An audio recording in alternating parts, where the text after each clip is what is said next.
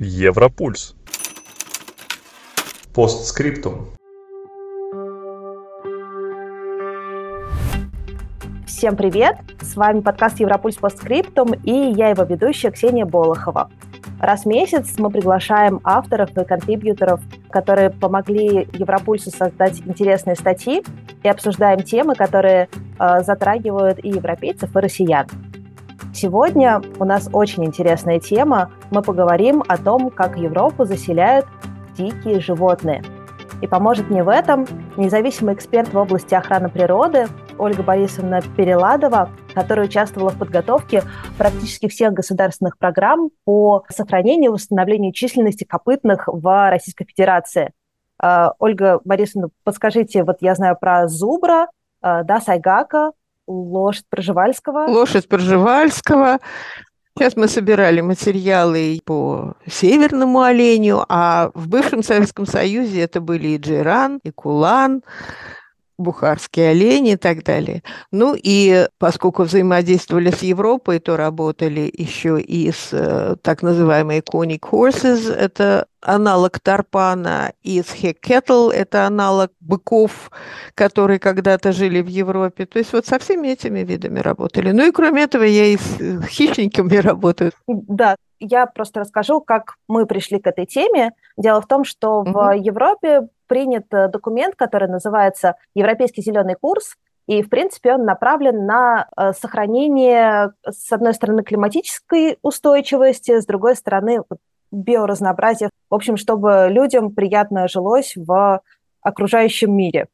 И неожиданно для себя я увидела там, что одно из направлений работы – это ревайлдинг, и в частности как раз восстановление численности некоторых видов э, крупных и все это как не совсем укладывается в голове. Поясните, пожалуйста, как а, появление животных в природе, где живут люди, а, связано с борьбой с изменением климата? И что значит эти термины реинтродукции видов, ревайлдинг? Давайте, значит, разберемся сначала с терминами. Ревайлдинг – это восстановление естественной экосистемы или временами даже и созданий там, это, это может быть на каком-то распаханном, а потом заброшенном участке. Кстати говоря, это делалось на бывших военных полигонах. Очень много таких участков. Голландцы это делают на бывших э, э участках морских заливов. Они их превращают в сушу. Это огромная работа совершенно невероятное. То есть сначала это застилается плотами из э, стволов древесных, тонких, там, ивовых каких-то, потом засыпается грунтом, там образуется сначала водно-болотная территория, но отгораживается от морской воды. Большинство этих территорий используется для сельхозработ, но для того, чтобы не жить в казармах среди полей, они часть территории несмотря на огромные затраты, выделяют на создание естественных экосистем. Ну, естественных будет в кавычках. Но естественная экосистема не может быть только растительной. Птицы сами прилетят, но обязательно нужно, чтобы кто-то подрастающую траву ел, прорастающие побеги этих самых плотов. И вот тут идет подбор набора животных, которые это будут регулировать кто-то будет вытаптывать и выедать травостой, кто-то будет выедать вот эти э, побеги кустарниковые и древесные. И для того, чтобы выдерживался какой-то определенный тип экосистемы и набор видов и зрительный образ, они подбирают виды, которые туда выпускают. Ну, то есть, грубо говоря, можно вообще овец пустить и коров местных пород. Но неинтересно. А для того, чтобы это был ее и туристический объект, и чтобы люди себя чувствовали в дикой природе, они стараются туда выпускать либо дикие виды, когда-то свойственные для этих, для подобных территорий, скажем так, либо виды наиболее приближенные к этому, но с определенной экологической функцией. Вот таким образом идет этот подбор. Значит, реинтродукция – это возвращение вида, который на этой территории когда-то обитал, исчезнувший с этой территории по тем или иным причинам. Чаще всего э, из-за того, что его просто выбили охотники, либо заменили эти э, естественные экосистемы на поля, а потом забросили, и вроде экосистема восстановилась, а вида-то нет. Но вот реинтродукция – это четко тот вид, который обитал на этой территории в пределах там, века полутора, не больше. Если больше, это уже историческая реконструкция, это уже тоже не реинтродукция. Значит, чистая реинтродукция имеют в первую очередь природоохранное значение. Ревайлдинг и вот такая, такое восстановление или реконструкция имеет и научное, и культурное, но не чисто природоохранное значение. Их в большинстве случаев к природоохранным проектам отнести вообще нельзя. Хотя они способствуют улучшению экологии окружающих мест обитания и так далее. То есть вот, вот это надо разграничивать и понимать разницу. Угу, угу. А влияние видов, ну, пример приведу не российский. Вот есть такая очаровательная антилопа джеран. Рождается трехкилограммовый джераненок с вот такими ушами, с огромными глазами и длинные ноги. Я их выпаивала. Это, это что-то отдельное. Значит, если этих джеранов в пустыне нет, то пустыня покрывается кормкой, коркой мха и там перестают прорастать естественные для нее виды высших растений, которые обеспечивают место обитания всех там ящериц, пауков, что угодно. То есть пустыня начинает деградировать, семена саксаула перестают прорастать, то есть пустынные леса, которые страшно ценны, перестают возобновляться. Джираны острыми копытцами вот эту корку э, мха раз, разрушают, и тогда растения прорастают. Тогда им хватает тех капель влаги, которые там даже росой концентрируются. Поэтому вот если они там уничтожены, их там надо восстанавливать для того, чтобы восстановить экосистему в целом. Угу, спасибо. Стало понятнее про реинтродукцию и ревайлдинг. Интересно, что в документе, даже не в документе, а в пояснительной записке к зеленому курсу э, именно ревайлдинг э, упоминался. То есть, видимо, как вы сказали, это такая очень комплексная, э, комплексный процесс. Вы не забывайте, что Европа очень густо населена людьми. Там по-настоящему диких участков, где можно что-то восстанавливать естественное, очень мало. То есть, где можно реинтродуцировать. Это, во-первых. Во-вторых, кого реинтродуцировать. Вот для того, чтобы на созданной пастбищной экосистеме выедать траву, выедать подрост леса, чтобы лес не э, затягивал вот эти, то, что они называют openings, открытые пространства, луговые, которые дают возможность обзора и так далее, и так далее. Нужен определенный набор животных, а их нет. Они вымерли в 15, 16, 17 веках. Их вообще нет в природе больше. Поэтому для того, чтобы создать вот такую вот псевдоприродную экосистему, которая функционировать будет хорошо и выполнять свои функции по э, воздействию на изменение климата, по улучшению атмосферы, там, э, удержанию влаги и так далее, и так далее, выбираются виды копытных из уже прирученных пород, наиболее близкие когда-то диким формам, путем всяких скрещиваний, выводится форма визуально наиболее близкая к тому, что было в диком виде. И вот это выпускается. Вот для того, чтобы, например, тур, а, значит, привозились э, индийские породы скота, несколько южноевропейских пород. Велось селективное скрещивание. То есть это очень трудоемкая, очень финансово емкая, серьезная научная задача – вывести что-то наиболее фенотипически похожее на то, чего мы хотим добиться. Есть виды, которых удается восстановить, как зубр. Его 12 штук оставалось живых настоящих зубров в природе. И вот все дружно занялись, там и в Польше, и в Советском Союзе тогда, и в России, где-то там выводили линии, отслеживали, чтобы не было э, эффектов инбридинга, потом возвращать в природе. Это реинтродукция. А вот стада туров или польских лошадей туроподобных, которые выпускаются в природу, это чисто компонент ревайлдинга, это не реинтродукция, но тем не менее это создание и внесение в создаваемый природный комплекс компонента, который будет обеспечивать его правильное функционирование. Угу.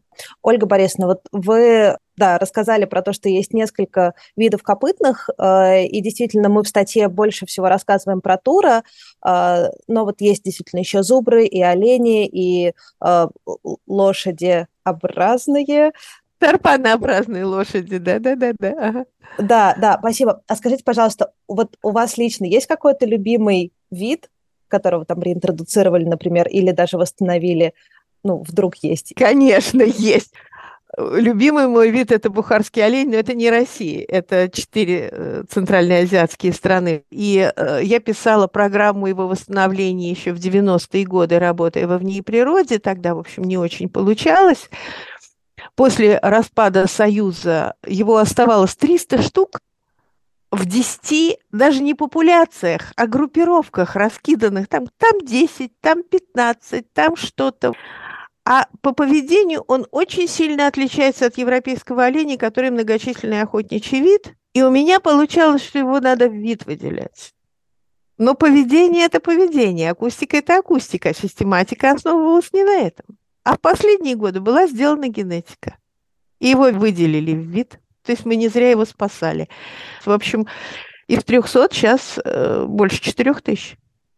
Вот это да. Это за какой промежуток да. получилось? Сейчас уже, ну, почти за 20 лет. Но, тем не менее, больше, чем в 10 раз выросла численность. Поэтому это вид, с которым я каждую популяцию, если не каждого оленя, знаю в, глаз, в лицо. Ну, а так я много работала и с Куланом, и с лошадью Пржевальского, и с Джераном, конечно. Когда выпаиваешь малышей, мы отлавливали э, одного из двойней, и тогда повышается вероятность вы, выживания второго, который остается с мамой. А вот этих выпаянных готовили для того, чтобы выпускать на тех местах, где они исчезли.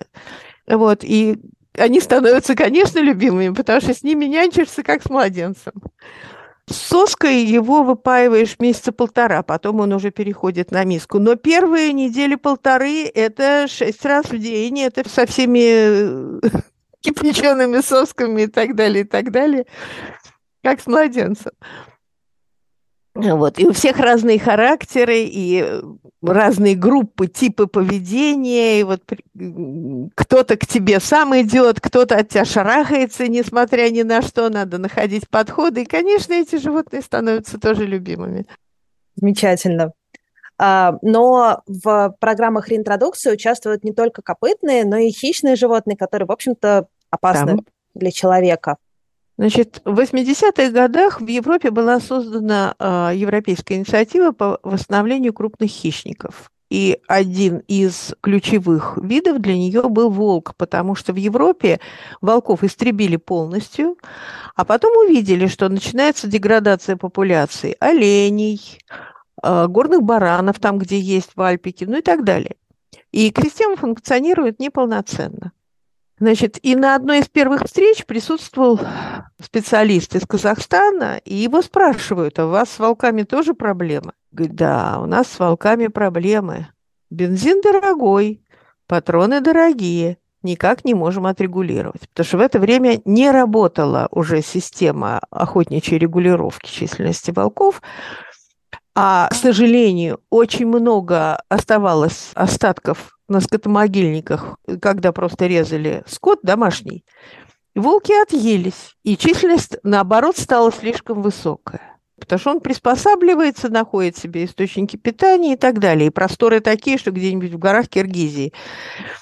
Вот не отрегулируешь, он будет uh-huh. из стад таскать и будет жив. А в Европе его извели полностью, а восстанавливать надо и отрабатывали методики э, с очень э, детальными подходами, как сделать так, чтобы в природу его вернуть, а ущерба, в частности, фермерам не было.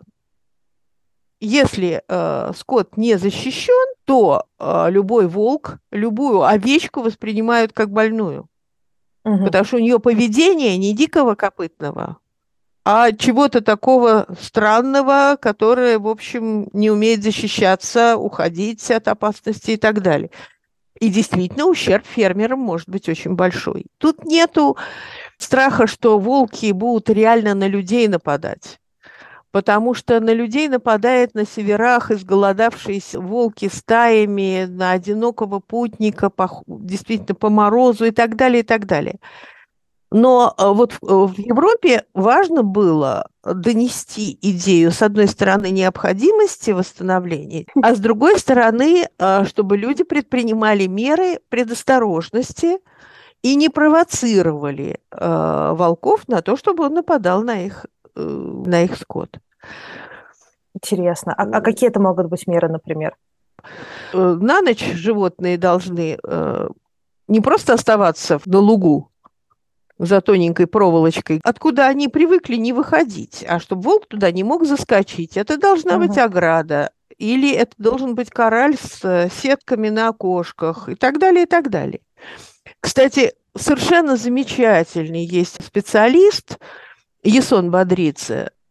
Он в 90-е годы, страшные, голодные, работал с волками, он годами жил в стае волков – волки его принимали за своего, он это с да. ними ходил на охоты, они его включали в стаю, это надо было волков к себе так приучить. Вот так он изучал их поведение. И он отрабатывал методику подготовки э, животных для выпуска в природу, чтобы у них не было навыка нападения на домашний скот, чтобы они домашний скот не воспринимали как потенциальную добычу, только диких.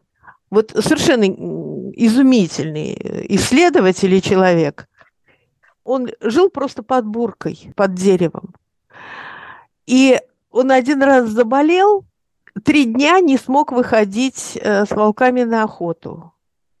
И вожак стаи ему принес отрыжку. Это кусок мяса, который обычно волки, вот если волчица кормит маленьких и не может отойти из логова, волки ей приносят, они блокируют выделение желудочных соков, и чистое мясо приносят, отрыгивают без э, пищеварительных соков.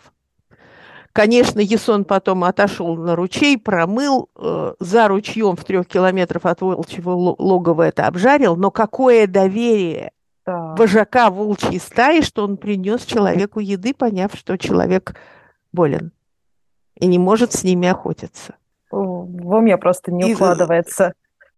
И вот Есун годами отрабатывал методики подготовки волков к выпуску в природе в густонаселенных местах, чтобы у животных, которые выращены человеком и выпускаются в природу снова, не было навыка нападения на домашний скот, и от них не было угрозы людям, которые на этих территориях живут. Это специальная методика подготовки.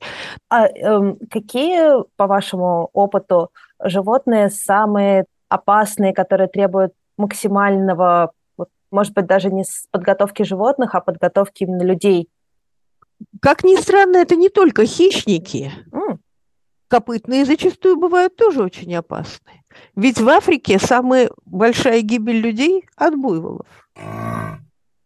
Ничего себе. Даже не от крокодилов и от львов, а от буйволов. Поэтому тот же тур или зубр, если неправильно себя вести, могут быть очень опасны. И надо всегда знать, как себя вести в лесу. Ведь вот мы идем по лесу, если вы случайно э, найдете лосенка, ой, типусенький какой миленький. Вот тут мама может вам да, задать да, да. так, что мало не покажется.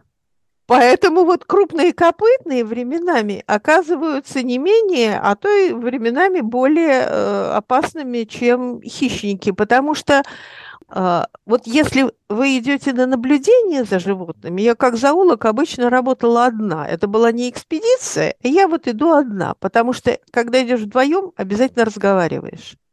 И угу. ты ничего не увидишь. И ничего не услышишь, потому что животное тебя видит раньше, слышит лучше и уйдет. А если ты выходишь на него неожиданно, если ты нарушаешь дистанцию, есть дистанция, когда животное проявляет к тебе интерес, и есть дистанция, когда у него доминирует страх. И тогда он переходит в агрессию. Например, я когда еще, еще аспиранткой работала в э, заповеднике Тигровая Балка, там была группа буйволов, которых кто-то из Индии привез в подарок местному директору совхоза. И тот его выпустил на территорию заповедника. Они размножились. Было стадо колоссальное совершенно коровы с телятами и доминантный бык. Этот доминантный бык один раз забодал колесный трактор, на котором там тростник косили. Водитель трактора просидел под ним часов шесть, пока стадо не откочевало. Потом убежал на кордон, и больше его в заповеднике не видели. Ему хватило. А одиночные буйволы держались по дорогам. А ты идешь на наблюдение с магнитофоном, микрофоном, никакого оружия, естественно. Но я знаю, что вот тут Лёшка этого буйвола. И если на него выйти резко, то он нападет.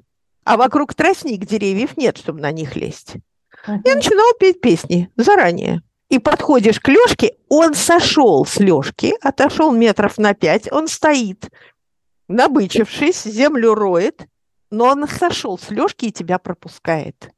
Поэтому вот такие какие-то моменты поведения надо знать для того, чтобы не провоцировать животных на агрессию. И это очень важно э, к этому готовить на любой территории, где идет реинтродукция. И тогда будут спокойно уживаться и люди, и животные. Понятно, как интересно. То есть, э, ну да, наверное, э, действительно все зависит именно от поведения человека в конечном итоге. Конечно. С хищником проблемы возникают при конфликте между человеком и его, э, или с котом, или там вот э, тигры очень любят на собак нападать, когда бескормится, вот когда, например, сейчас очень низкая численность кабана после свиной чумы. Они просто голодные, особенно старые уже с плохими зубами. И они выходят к поселкам и начинают нападать на собак. Люди выходят защищать этих собак начинается конфликт нападения с человеком. Это вот у нас на Дальнем Востоке достаточно распространенное явление, конфликтные такие. Но, знаете, это значит собаку заприте в сарай. Этого конфликтного тигра увезут, выпустят там, где нет людей. Это понятно все. Угу. А вот с копытными человек идет в лес, грибы, ягоды собирать или просто гулять, и нарваться можно просто на раз, и будет проблема. Угу. А вы не знаете, как идет а, работа с жителями, с населением? Кто им это рассказывает, как себя вести? Ну, обычно это те организации, которые организуют процесс реинтродукции, они обеспечивают какие-то курсы, лекции, семинары, сборы местных через школы, через местные неправительственные организации, через, э, я не знаю, мэрии данных поселков, вот в Европе там коммуны какие-то и так далее. Но э, информационно это обеспечивают специалисты, которые занимаются этим процессом. Обязательно людей готовят заранее. Это не постфактум ни в коем случае. Еще такой вопрос. Вот мы начали уже говорить про не специалистов, про местное население, э, и есть люди, которым это интересно и которые хотят как-то поспособствовать процессу, где происходит ревайлдинг. Не могли бы вы рассказать, как в принципе можно это сделать, э, с чего начать? Вы знаете, самим способствовать процессу, если ты не специалист, лучше не надо. Угу. Это можно принести гораздо больше вреда, чем пользы. Учесть все факторы очень сложно. А вот взаимодействовать со специалистами и с теми организациями, которые этим занимаются, всегда можно найти пути. Есть МСОП, Международный союз охраны природы, есть государственные организации, научные институты. Очень часто это делается в национальных парках. Угу. Там могут быть экскурсионные программы, когда это можно и увидеть, и э, пообщаться. Вот с чего мы начали с ревелдингом, Например, в той же Голландии есть парк Лилистард. Туда и приезжаешь, и можешь ты, пройдя этот тур, посмотрев с наблюдательных точек, вышек, все это понаблюдав штатам этого парка, выяснить, какая им нужна помощь. Может быть, тебе скажут, что это может быть финансовый взнос, может быть, тебе скажут, что вот в такой-то момент у нас там уборка территории будет, навоз будем выгребать. Может быть, там какие-то подвести сено, кормов подбрасывать, хотя они стараются животных оставить на естественном корме, э, без всяких таких воздействий. Может быть, какие-то ветпрепараты нужно будет подвести, еще что-то. Или вот э, по известной программе проводить собеседование с местными, вам дадут эту программу, вам дадут эти тексты. Пожалуйста, вперед и работайте с людьми. Всегда можно найти пути. Угу, замечательно. Ольга Борисовна, спасибо большое. Это была очень интересная, содержательная беседа. Дорогие слушатели, я с вами прощаюсь. С вами был Европольс по скриптам. А, слушайте нас и не забывайте проверять описание к выпуску. Мы там дадим все ссылки проектов и статей, о которых мы здесь говорили. До свидания. Всего доброго.